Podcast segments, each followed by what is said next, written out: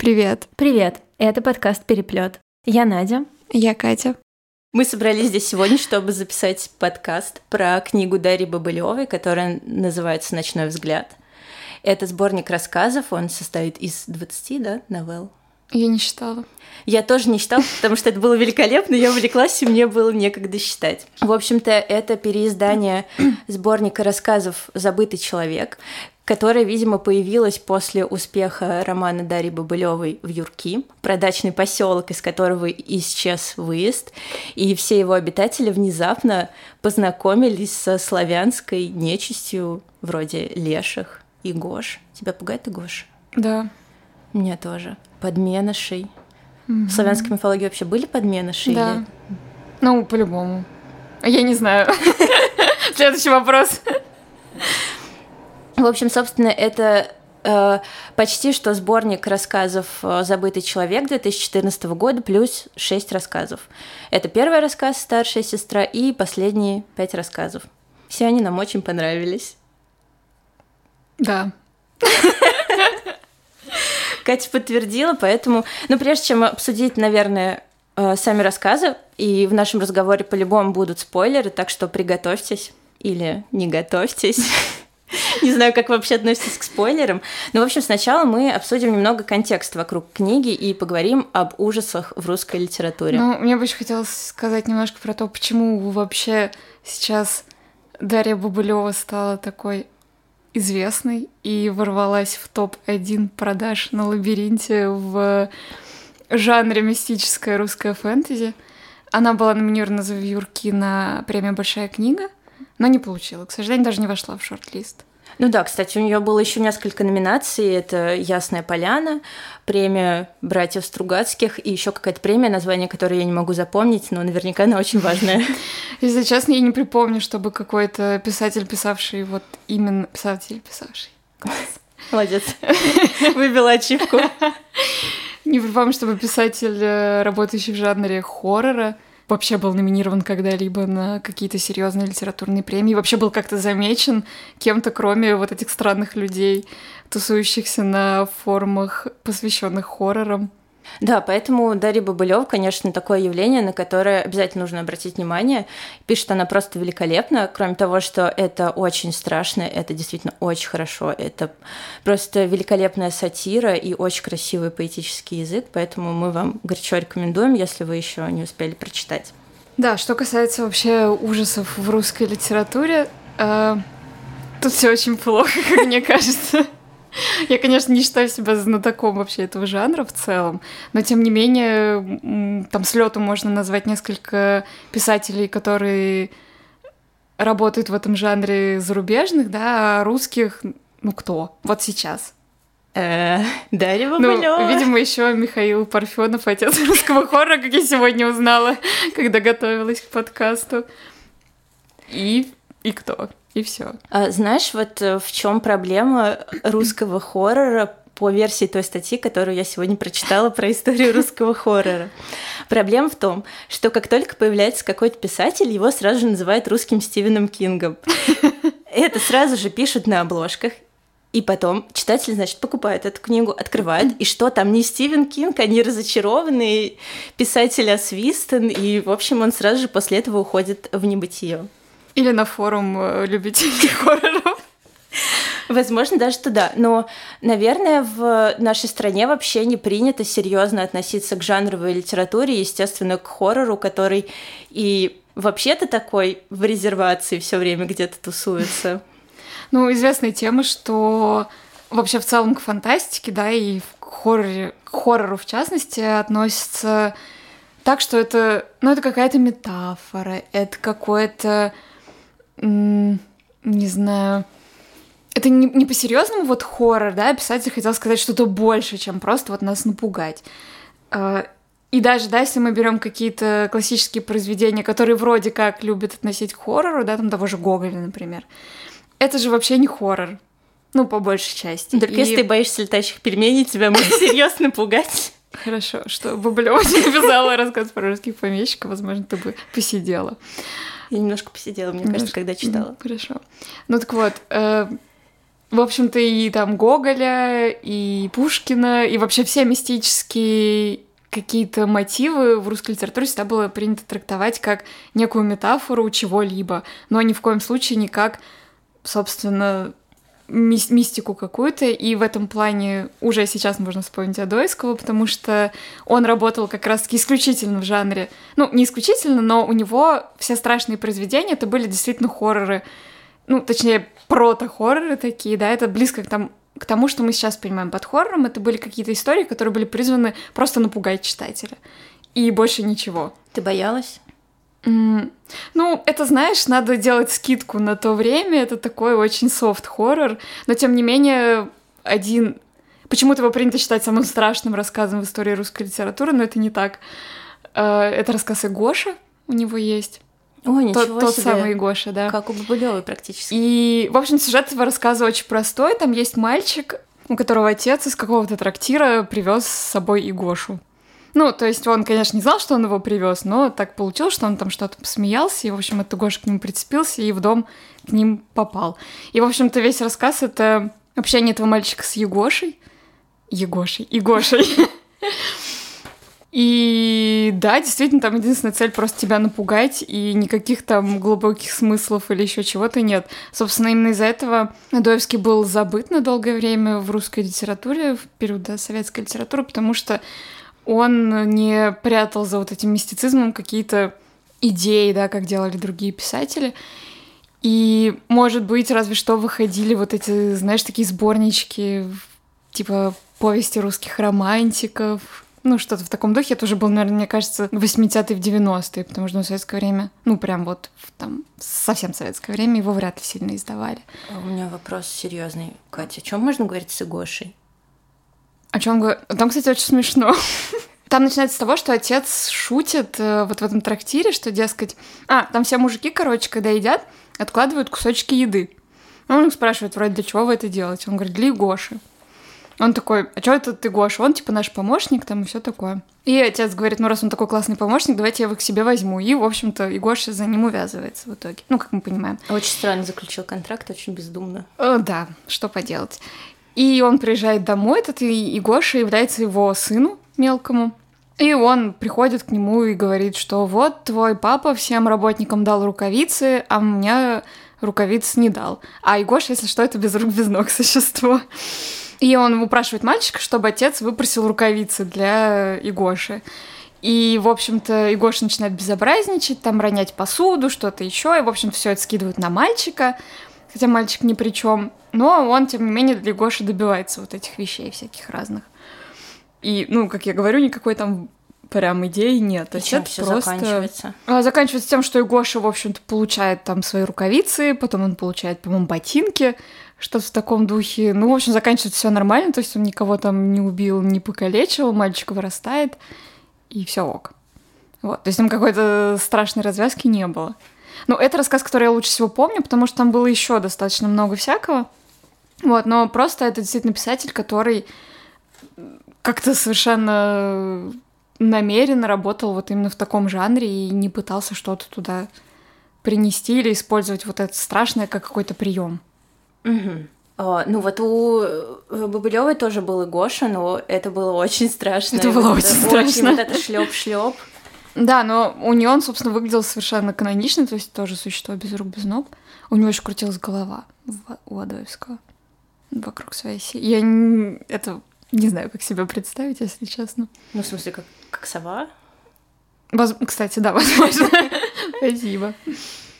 У него была пасть еще какая-то зубастая. Так, а Гоголя мы уже обсудили, да? А, нет. Тогда, мне кажется, стоит поговорить об этом, потому что когда вспоминают про хоррор, в основном говорят, что в этом жанре работал Гоголь. Ну да, что, дескать, Ви — это первый русский хоррор, и вообще все, что он написал практически, да, вот связанное с малоросскими вот этими легендами, это типа все хоррор. Но на самом деле это сложно назвать хоррором, да, по той же причине, которую мы обсуждали, что это не, не было задачей его, когда он это все писал. У него скорее задача была как у фольклора, да, я имею в виду фольклорных жанров, там типа сказки или еще чего-то, показать какую-то смекалочку или еще что-то, показать какого-то положительного героя, оказавшегося в таких вот жутких обстоятельствах. Что мы еще про Гоголя можем сказать? Ну, вообще они с Бабылевой довольно похожи. Ну, они похожи своим таким ироничным стилем. И поэтическим языком. Ну да. Но что мне кажется существенно отличает их, это то, что Гоголь все равно в большей степени смотрел в прошлое. Он, если ты вспомнишь, да, большинство его вот этих повестей и рассказов, они все происходили, действие происходило не в современное ему время. Угу. Это были какие-то, ну, предания, я не знаю, какие-то рассказы старины, а не то, что... Ну, нет, были отдельные. Там тот же портрет, например, но он не входил вот в этот корпус э, вечеров, но это тоже такой мистический, страшный рассказ. Там действие вроде как происходит в современное ему время. Но опять же, это мистический рассказ. Он не призван тебя вот прям напугать и рассказать историю художника, да, и то, как люди придают там свое творчество ради денег, и ничего хорошего из этого не получается. А, я вот сегодня читала статью про хоррор в русской литературе. Как я уже говорила, автор всячески пытается всех э, русских писателей так или иначе э, привязать к хоррору. Например, там у Пушкина он пишет про то, что вот «Медный всадник», «Пиковая дама». Ты не считаешь это хоррором? Нет, а это даже и не страшно особо. Ну, нет, безусловно, «Пиковая дама» немножко жутковат. В смысле немножко? Она очень жуткая. Но ну, это, наверное, самое, что, ну, из его произведений самое такое похожее на хоррор. Ну, наверное, как раз тогда вот были все вот эти готические романы, и это было да. так или иначе модно. И еще, наверное, из страшных русских писателей Достоевский. Очень страшный. Очень страшный, да. Вот тут мы должны перейти просто к топ-3 вещей, которые пугают нас в русской литературе. Моя первая вещь — это алкоголизм. Я очень боюсь э, Венечку Ерофеева. Ну, кстати, да, тут стоит сказать, что, видимо, в русской жизни было и так слишком много страшного и какого-то экзистенциального кошмара, что наши писатели не хотели еще какой-то... Да не нужно было никакой нечисть приплетать. Мне кажется, вот, кстати, «Преступление и наказание» очень страшный роман. Капец. Да, там эта комната с пауками. Да, да. Что тебя еще пугает в русской литературе? Туберкулез. А, меня Захар Прилепин. А, мысли о судьбе России. И ее богоизбранность. Вот это меня очень пугает в русской литературе. Особый путь, да. Особый путь, да. Куда несешься ты, Русь, тройка? У меня свой путь. Давайте перейдем к славянской мифологии, немножко об этом поговорим. С а, удовольствием. Да, отлично, потому что это такой э, микротренд сейчас в русской литературе. Многие авторы так или иначе затрагивают эту тему. Например, э, любимая нами Евгения Некрасова в «Колечный молечный». Обожаю. Да, очень крутая книга. У нее выходит «Сестра мам». Уже, наверное, вышел даже. Уже вышел, да. да. У меня предзаказ я на очень, лабиринте. Я, я очень хочу. Я тоже. И вот, дорогие наши слушатели, у меня есть к вам вопрос по поводу этой книги. Если вы помните, если вы ее прочитали, то там мама Кати находит куколку, из-за которой появилась Кикимора. И это означает, что Кикимора откуда-то взялась. Если вы знаете, откуда она взялась. Ну, я, кстати, в выходные... Чем я занималась в выходные? Я полистала свою любимую книжку, которая называется «Русская, русская демонология», наверное, так и называется. Настольная практически. И открыла прям случайно главу на Кикиморе, и там говорилось о том, что Кикимору вообще могли насылать. То есть могли специально подбрасывать вот эти вот куклы, еще что-то и насылать Кикимору. Но тут вообще ничего в сюжете нам не говорит, что кто-то мог ее наслать. Да, но там есть эта кукла, и значит, она откуда-то пришла, и это было не просто так. Да. В общем, дорогие слушатели, пожалуйста, если у вас есть какая-то информация, напишите нам в редакцию. Uh, да, мы продолжим, пожалуй, говорить про эту тенденцию, потому что вот еще есть uh, роман Андрея Рубанова, да, я не путаю автора, «Финист Ясный Сокол». Который никто из нас не читал. Который никто из нас не читал, но мы знаем, что там тоже, в общем-то... Ну, там он, да, переосмысляет, насколько я знаю, сказочный сюжет про финиста Ясного Сокола. Насколько хорошо он это сделал, я, наверное, скоро оценю, потому что собираюсь все таки прочитать. Да, мы прочитаем обе и обязательно вам расскажем. А, Еще есть э, такой тренд в литературе Янка Далт. А, сейчас очень модные такие славянские мотивы. Например, то, что пишут э, девчонки из Ковендур, которые я очень люблю. У них тоже практически в каждом романе кикиморы, мавки и все такое. И э, Убыр, да, ты читала? Да. Расскажешь про эту книжку? А, да, это тут скорее не слав... ну не то что скорее тут не славянская, а татарская мифология, но тем не менее тоже, да, такой тренд именно обращения к какой-то не общей мировой культуре, да, не каким-то э, литературой выдуманным монстром, да, либо таким обще мифологическим, а именно обращение к какой-то своей культуре, к своей местной мифологии. И да, роман Убыр Шамиля Идиатулина. На под самом деле написал псевдонимом? его под псевдонимом, да, при том псевдоним это имя главного героя, собственно, романа Убыр. О, мило. Измайлов, да. А, Там повествование ведется от его лица, от лица его сестры. В общем-то, там история довольно жуткая. А, Значит, мальчик, главный герой, живет в семье. У него все супер круто, у него очень крутые родители, у него классная младшая сестра. Они живут просто какой-то идеальной вообще жизнью, ну, в плане взаимоотношений в семье. Они там все друг друга супер любят, поддерживают и вообще прям супер душки. И, в общем-то, в один э, день его родителям звонят из деревни, в которой у них живет бабушка. И у них умер какой-то родственник, я не помню точно, то ли дядя, то ли там двоюродный дедушка, ну, в общем, какой-то родственник. И они уезжают к нему на похороны. А возвращаются, в общем-то, совершенно другими. И, ну, самая жуть, ну, для меня, по крайней мере, в этом романе, да, это, на самом деле, мой один из самых больших страхов, это когда твой человек родной, да, с которым ты там прожил миллион лет, вдруг начинает вести себя, ну, просто супер странно. Вот, ну и, в общем-то, выясняется, что всего этого есть там мистическое объяснение, ну, я не буду раскрывать всего, потому что, ну, роман стоит прочитать, он довольно хороший хоррор, действительно. Мне, ну, по крайней мере, меня он напугал, и мне было очень интересно. Так что Да, я, пожалуй, тоже прочитаю, Я потому советую. что, да, звучит довольно привлекательно. И у меня еще была мысль по поводу славянской мифологии. Мне кажется, что это очень крутая находка пугать славянской мифологией, поскольку, ну, насколько я понимаю, весь вот этот фольклор стали собирать в 18 да, там, 19 Мгм. веке в поисках российской идентичности, чтобы вот Ну как-то да, объединить. да. И если, например, э, в Европе, да, сказки очень страшными записывали, да, там в «Братьях Грим кровища лилась, как в Тарантино, и там волк приготовил из бабушки 10 блюд, и все это описывалось, а что со спящей красавицей там сделали вообще лучше не говорить, то э, в, в России, да, была такая традиция очень поэтично все рассказывать, очень красиво. То все вот эти сказки же, они очень... Ну да, были, конечно, там свои собиратели фольклора, да, которые собирали это все. Ну, та- даже сборник книжек, о, книжек. Сборник сказок Афанасьева, там все тоже довольно жестко, но он не приобрел такой большой известности, как те же братья Грим. Ну, то есть там тоже, да, можно испугаться? Да, там есть чего напугаться, но я, кстати, не помню, в каком году он свою книжку издавал. Но братья Грим же выплыли на волне вот этого как раз романтизма. Потому что романтизм, по сути, это что было, да, в Европе?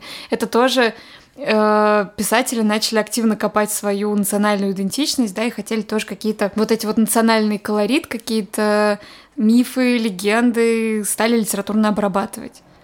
Это тоже, ну, был такой тренд, скажем так, в эпоху романтизма в который Жуковский, кстати, пытался запрыгнуть со своей Светланой, потому что, наверное, Светлана была вот первым таким произведением, мне кажется, вообще в русской литературе, где действительно какие-то фольклорные мотивы как-то вообще осмыслялись.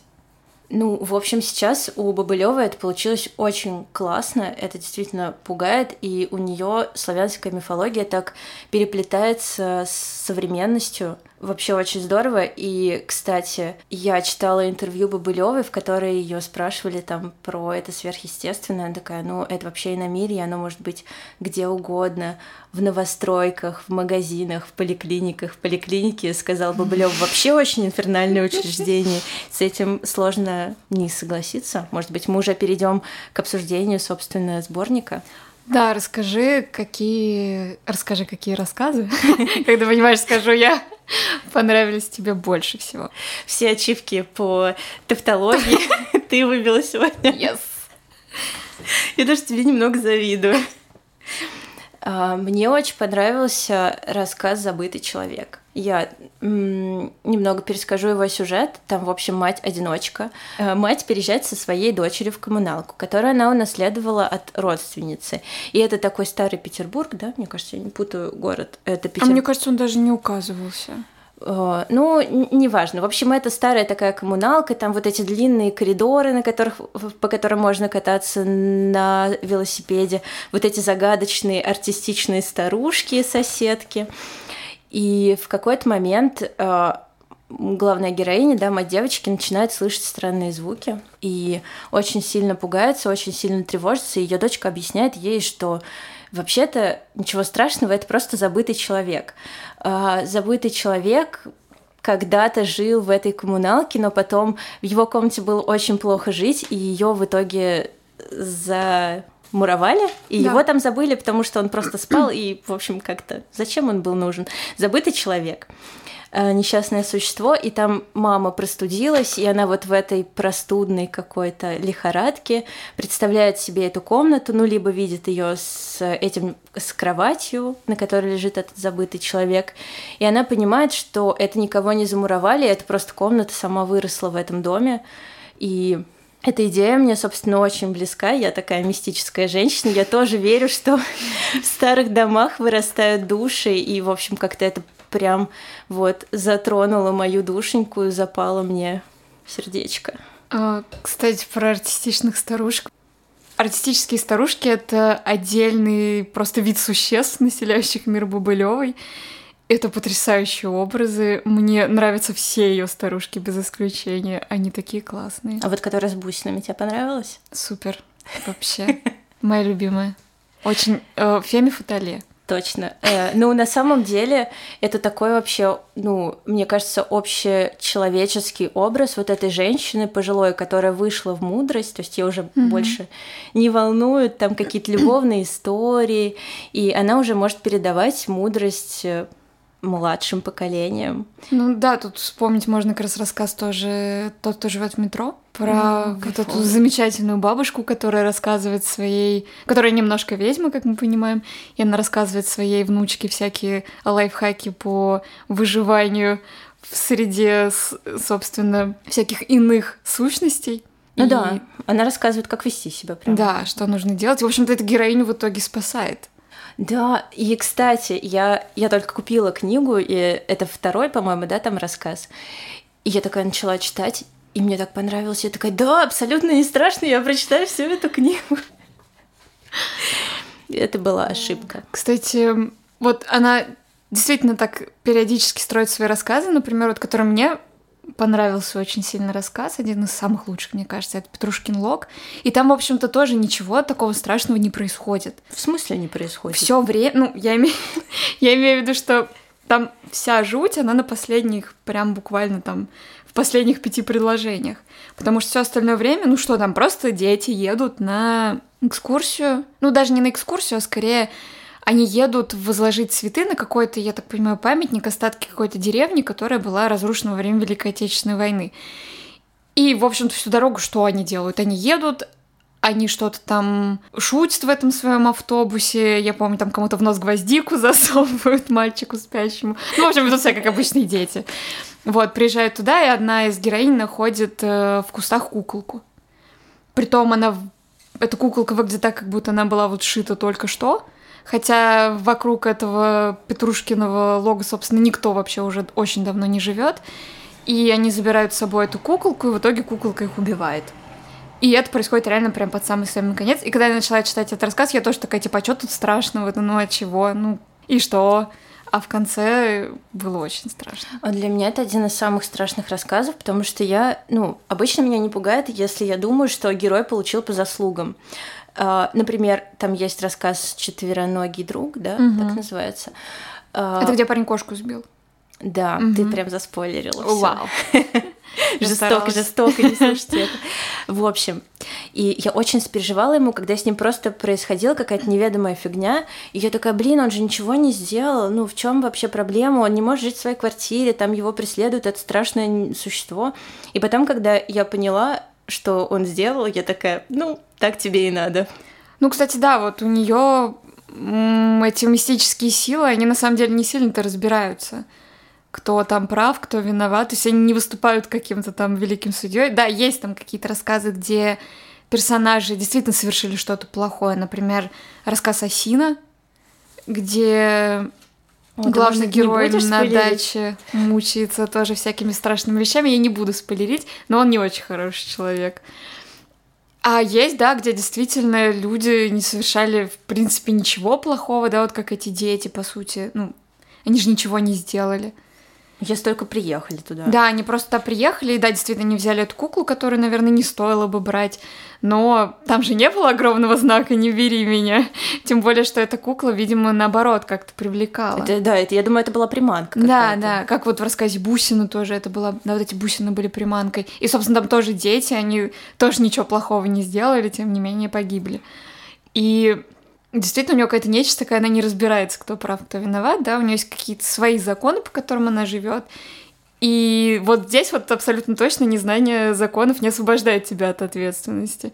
И, наверное, это тоже страшно, потому что Тут еще, знаешь, такой момент, что мы как-то привыкли, да, что в каких-то классических хоррорах, чтобы нарваться на неприятности, тебе надо уехать э, в загородный дом какой-нибудь, либо переехать в дом сомнительной репутации, либо достать книгу из человеческой кожи, ну, что-то в таком духе.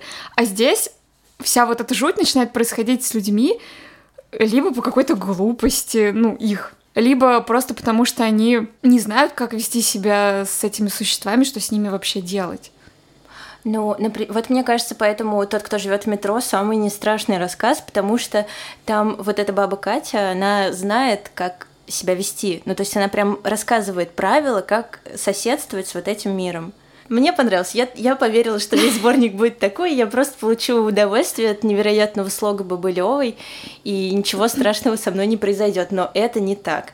В частности, я, например, прочитала рассказ «Крики внизу», про то, как женщина переезжает в новую квартиру, просто наконец-то она развелась со своим мужем, который страшно ее достал, и такая, сейчас заживу, сейчас вот я буду просто кайфово жить, получать удовольствие просто одна, ну, со своей кошкой.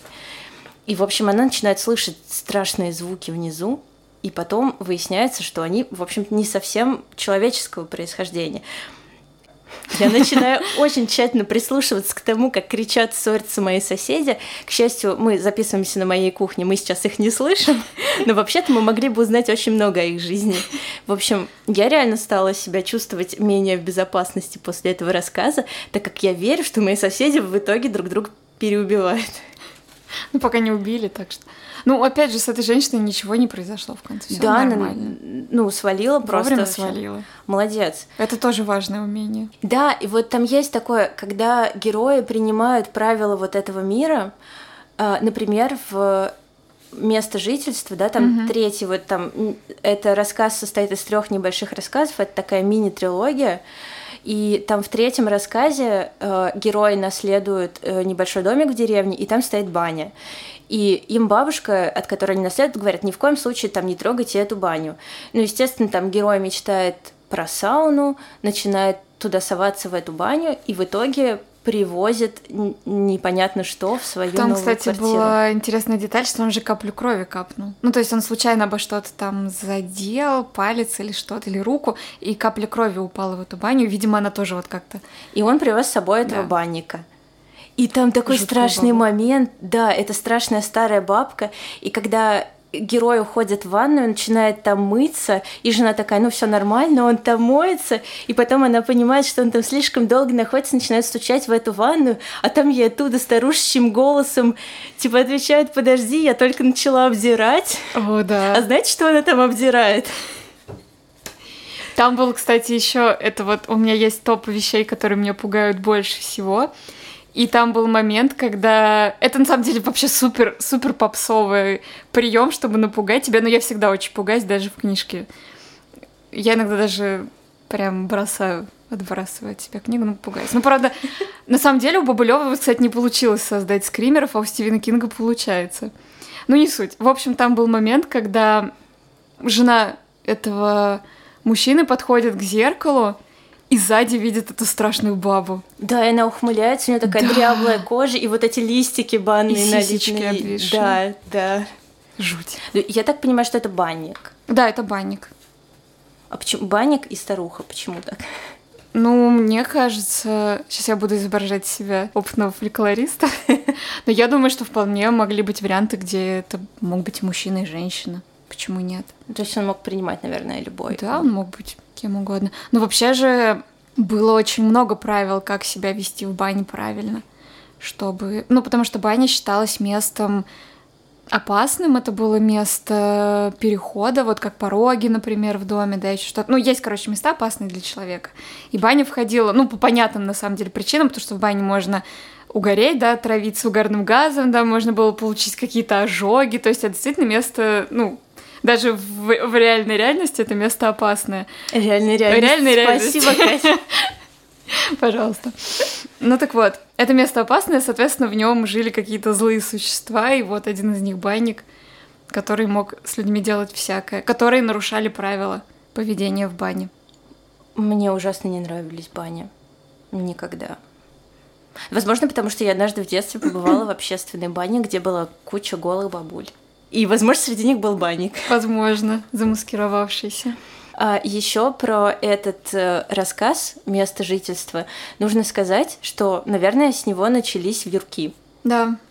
Потому что, собственно, как мы потом позже узнаем во вьюрках, часть нечисти пришла из села Стоянова. Мгм. И это очень страшное место. А, Мне очень понравилась первая часть про мальчика, который мог находить других людей. О, она такая страшная. Она очень страшная. И мне кажется, она немножко перекликается как раз с темой вот этих домов, в которых есть какая-то сущность, да, потому что его забирают в милицию, по-моему, да, или просто просят быть свидетелем, ну не суть, в общем, он Его приезжает... забирают, чтобы он помогал э, Да, целенаправленно. И, в общем, он приезжает э, в этот э, участок, и это большой такой каменный дом, и он там начинает видеть всякие ужасы, и видит, да, что этот дом растет там буквально из костей каких-то. Он меня очень напугал, что он там видит мертвого мальчика, который такой, пап, зачем ты меня в колодце Да. оставил? Я тебе там вот монетку нашел. Да, это душераздирающе и Просто очень страшно.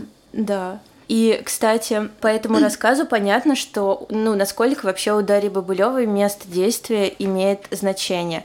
Потому что вначале нам дается такая коротенькая экспозиция про то, что в селе Стояны постоянно происходят всякие страшные штуки. Например, там появляется около мельниц там, или где-то какая-то тень, и после того, как э, герои идут туда, чтобы и такие типа, а, это не настоящее, там просто кто-то дергает за веревочки, и в итоге они все обращаются в камень. Да, это жутко. И потом, вот в самом первом рассказе «Старшая сестра», там тоже начинается с экспозиции, где в доме срезают, ну там дом ремонтируют, вот эту многоэтажку, и срезают там старый радиатор. И после этого дом начинает как-то разрушаться, и там становится очень страшно. И пока радиатор не ставят на место, что это вообще за идея? Ремонт плохо? Вообще, как человек, переживший ремонт, скажу тебе, да, ремонт это по- похлеще всяких, всякой хтони. А, на самом деле, мне кажется, это тоже такой момент, вся же вот эта нечисть, да, все вот эти жуткие существа, они любят какой-то порядок, когда ты пытаешься как-то его нарушить, да, что-то поменять, им это всегда очень не нравится. М. Мне кажется, вот в этом смысл. Ну да, потому что там потом начинают происходить, собственно, ну, достаточно кровавые события. Ну да.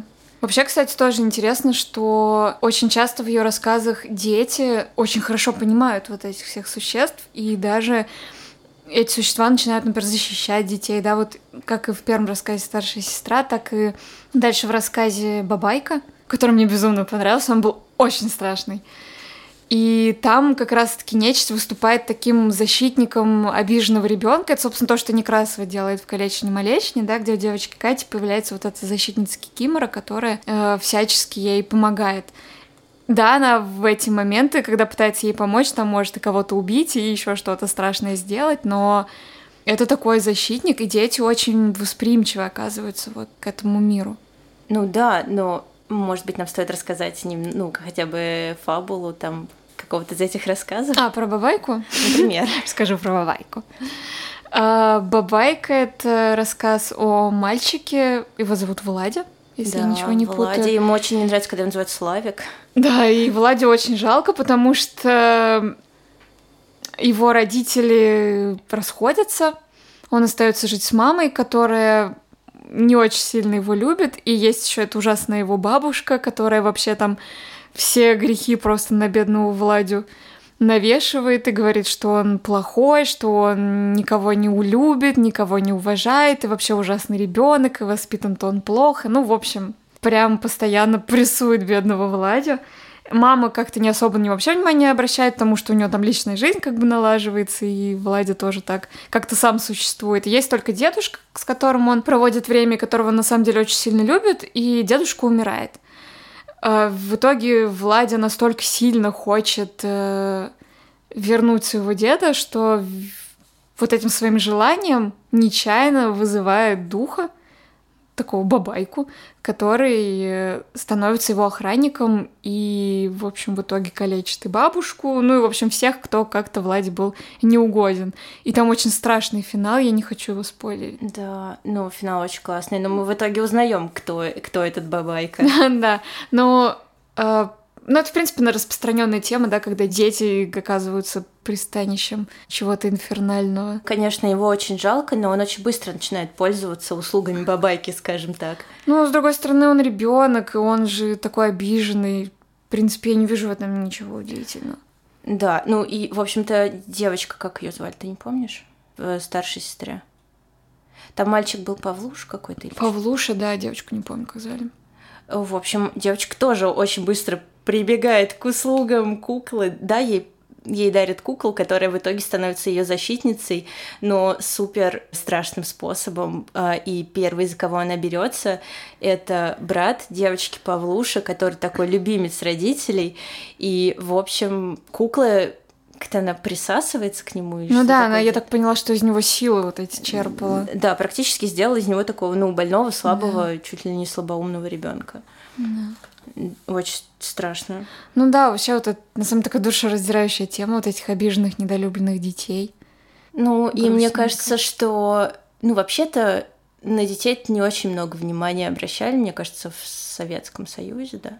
Слушай, и сейчас такое и сейчас, бывает ну, сплошь и рядом. Ну да, в общем, не понимают ребенка, не видят, что, ну, что ребенок там на самом деле переживает из-за каких-то вещей. И вот еще хочу сказать про рассказ, э, в честь которого назван сборник. Ночной взгляд. Да, очень страшный, тоже меня напугал. И это, мне кажется, про токсичные отношения. Ты все-таки пытаешься, да, увидеть за эту метафору? Я пытаюсь увидеть за, за этим метафору, и мне кажется, она довольно часто есть у Бабылевой. Там история о том, как девушка переезжает жить к своему молодому человеку, и все у них просто супер классно. А, молодой человек а, очень совершает множество всяких романтичных поступков, там заказывает суши, не знаю, делает ей массаж. Все подружки завидуют, но есть у этого молодого человека, который, кстати, тоже зовут Владик. Есть очень страшная деталь, он просто жутчайше пяльца на нее по ночам. И, в общем, она игнорирует очень долго этот сигнал. Ну, понимаете, пяльц по ночам бьет, значит, Нет, она, кстати, не игнорирует. Она же сразу бежит к подружкам и говорит, типа, он на меня пялится, а не что ей. Нашла себе нормального мужика, типа, держись за него, чё, куда ты пойдешь? Блин, это реально метафора токсичных отношений. Черт. Но они убеждают ее, что он просто влюбленными глазами на нее смотрит. Но она же все равно там какой-то частью ощущает, что это жутко. И он над ней смеется, убеждает ее, что на самом деле он просто лунатик, и что у него такое в детстве было, и как-то успокаивает ее. Но в итоге он ее там кусает вообще, mm-hmm. и там все тревожные сигналы, что надо валить, а она этого не делает. Да. Вот, мне кажется, это метафора токсичных отношений. Так, так мы и дошли все-таки до этого. Да, ну и заканчивается рассказ очень страшный, и это моя любимая концовка у Бабылевой, поэтому я не буду ее спойлерить. А моя любимая концовка в Розарии. Да. Розари вообще просто супер крутой рассказ, который демонстрирует одновременно поэтический талант Бабылевой, потому что она очень красиво описывает э, обстановку. Это, кстати, похоже на вьюрки, может быть, это вообще вьюрки? Возможно. В общем, там поселок Облепиха. Э, в поле рядом с садовым товариществом Облепиха началось э, строительство. И председатель правления, да, там Иван Павлович мгновенно почувствовал внутри себя растущую социальную напряженность. В общем, да, там просто начинается все с того, что там строят непонятное здание, а заканчивается тем, что там начинают дико цвести розы, захватывать вообще все огороды э, начинают там расти овощи, и только одна девочка замечает, она такая говорит, это типа, видимо, перед концом света, и она уговаривает свою маму уехать, угу. а там действительно, ну, как бы микроконец света происходит. Да. Но я, кстати, не поняла, что с ними произошло. Но они исчезли. Они исчезли. Упс, спойлер. Они исчезли, а теперь это... И, в общем, там продали участки, туда заехали новые люди, и теперь это садовое товарищество, и, в общем, другое имя. И, может быть, это в Да, Юрки, Может быть, это ваша дача. или ваша дача, да. Что вы выбираете, в Юрки или ваша дача? Знаете, что произошло в Юрках вообще-то? Почитайте, почитайте. Давай, может быть, э, подводить уже итоги? Нет, погоди. Нет? Я еще не наговорила. Да, ну хорошо. Я еще хотела, на самом деле, э, сказать, что мне очень понравился рассказ про благоустройство. Как он назывался? Городское благоустройство или? Благоустройство города. А, благоустройство города, да. Вот, он был очень классный, и он абсолютно параноидальный, потому что там настолько описаны типичные наши вот эти все дворы, что ты вот волей-неволей начинаешь видеть в этом какую-то вот эту инферналию. Это Да. очень страшно. Ну У тебя прям параноид. Смотрите, если у вас вот этот ЖКХ арт, там распятые зайцы на березах во дворе, то, может быть, ваши соседи зомби? Там был и изумительный момент, кстати, когда э, герой, который не попал вот под эту зомби-тему, герой выходит из подъезда, и там, значит, дети, и Бабулева пишет, что, ну, все очень жутко, и Бабулева пишет, дети вешали котенка, точка, синего игрушечного. Вот это саспенс, а! На самом деле, я еще хотела поговорить о том, как Бабулева пишет, потому что мне это безумно нравится. У нее очень классный стиль, она при этом пишет совершенно таким разговорным на самом деле стилем, и, как мне кажется, ее вот эти рассказы очень сильно напоминают фольклорный жанр быличек. Это, в общем-то, такие короткие истории о всяких сверхъестественных вещах, которые якобы происходили с э, рассказчиком. И они даже начинаются у нее все так же, из разряда там, ну, пошел Кузьмич как-то в лес.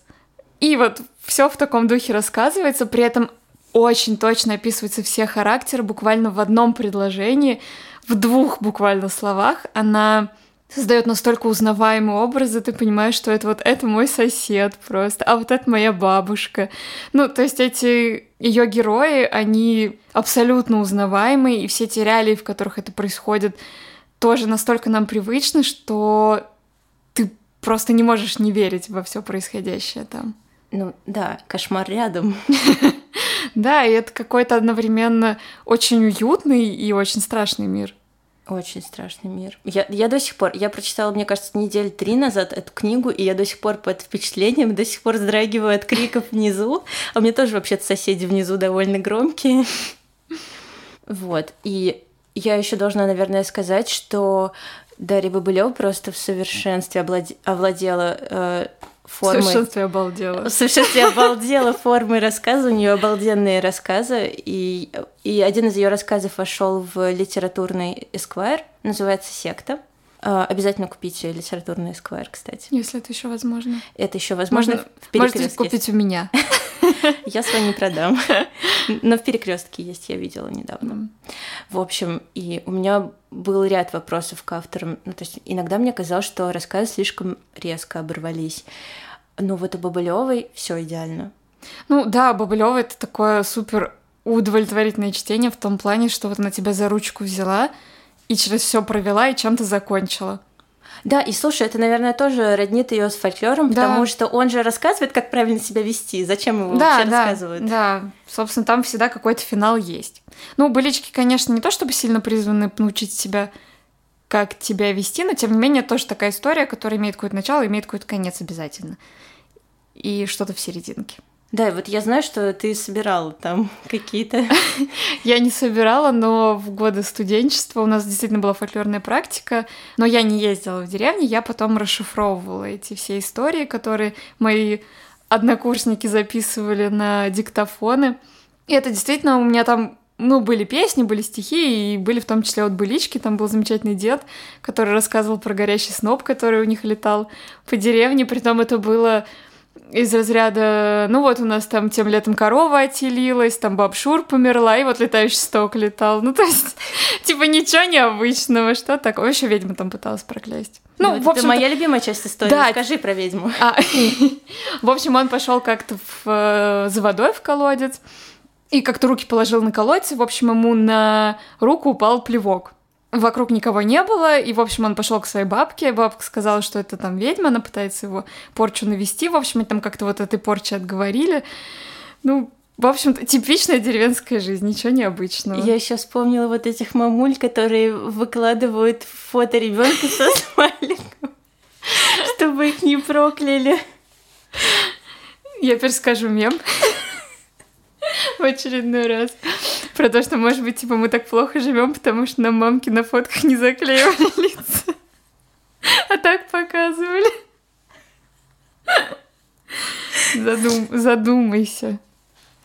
Давайте задумаемся, что всем срочно нужно прочитать э, Бабылеву. Поднимем продажи. Она и так уже топ-1. Пусть будет топ-1 вообще всех книжек на лабиринте. Да, мне кажется, что это во-первых, это очень крутая книга, она такая пейдж тернер, ты не можешь остановиться, mm-hmm. ты читаешь рассказ, ну еще рассказик, ну еще рассказик. Это все происходит просто буквально рядом с нами, то есть мы узнаем весь антураж всех персонажей. Это ужасно страшно и ужасно кайфово, потому что она замечательно пишет. Вот. Еще в Юрки, мне кажется, нужно. В Юрки однозначно. Да, в Юрки срочно бегите, покупайте в книжный, если у вас есть рядом книжный прямо сейчас. Ставьте на паузу подкаст или там вообще выключайте и просто идите за вьюрками. Нужен завершающий аккорд. Завершающий аккорд да. какой? Пока. Я тоже должна прощаться? Конечно. Ты что, тебя не учили, что надо прощаться? Пока. Доброй ночи. Вечер в хату.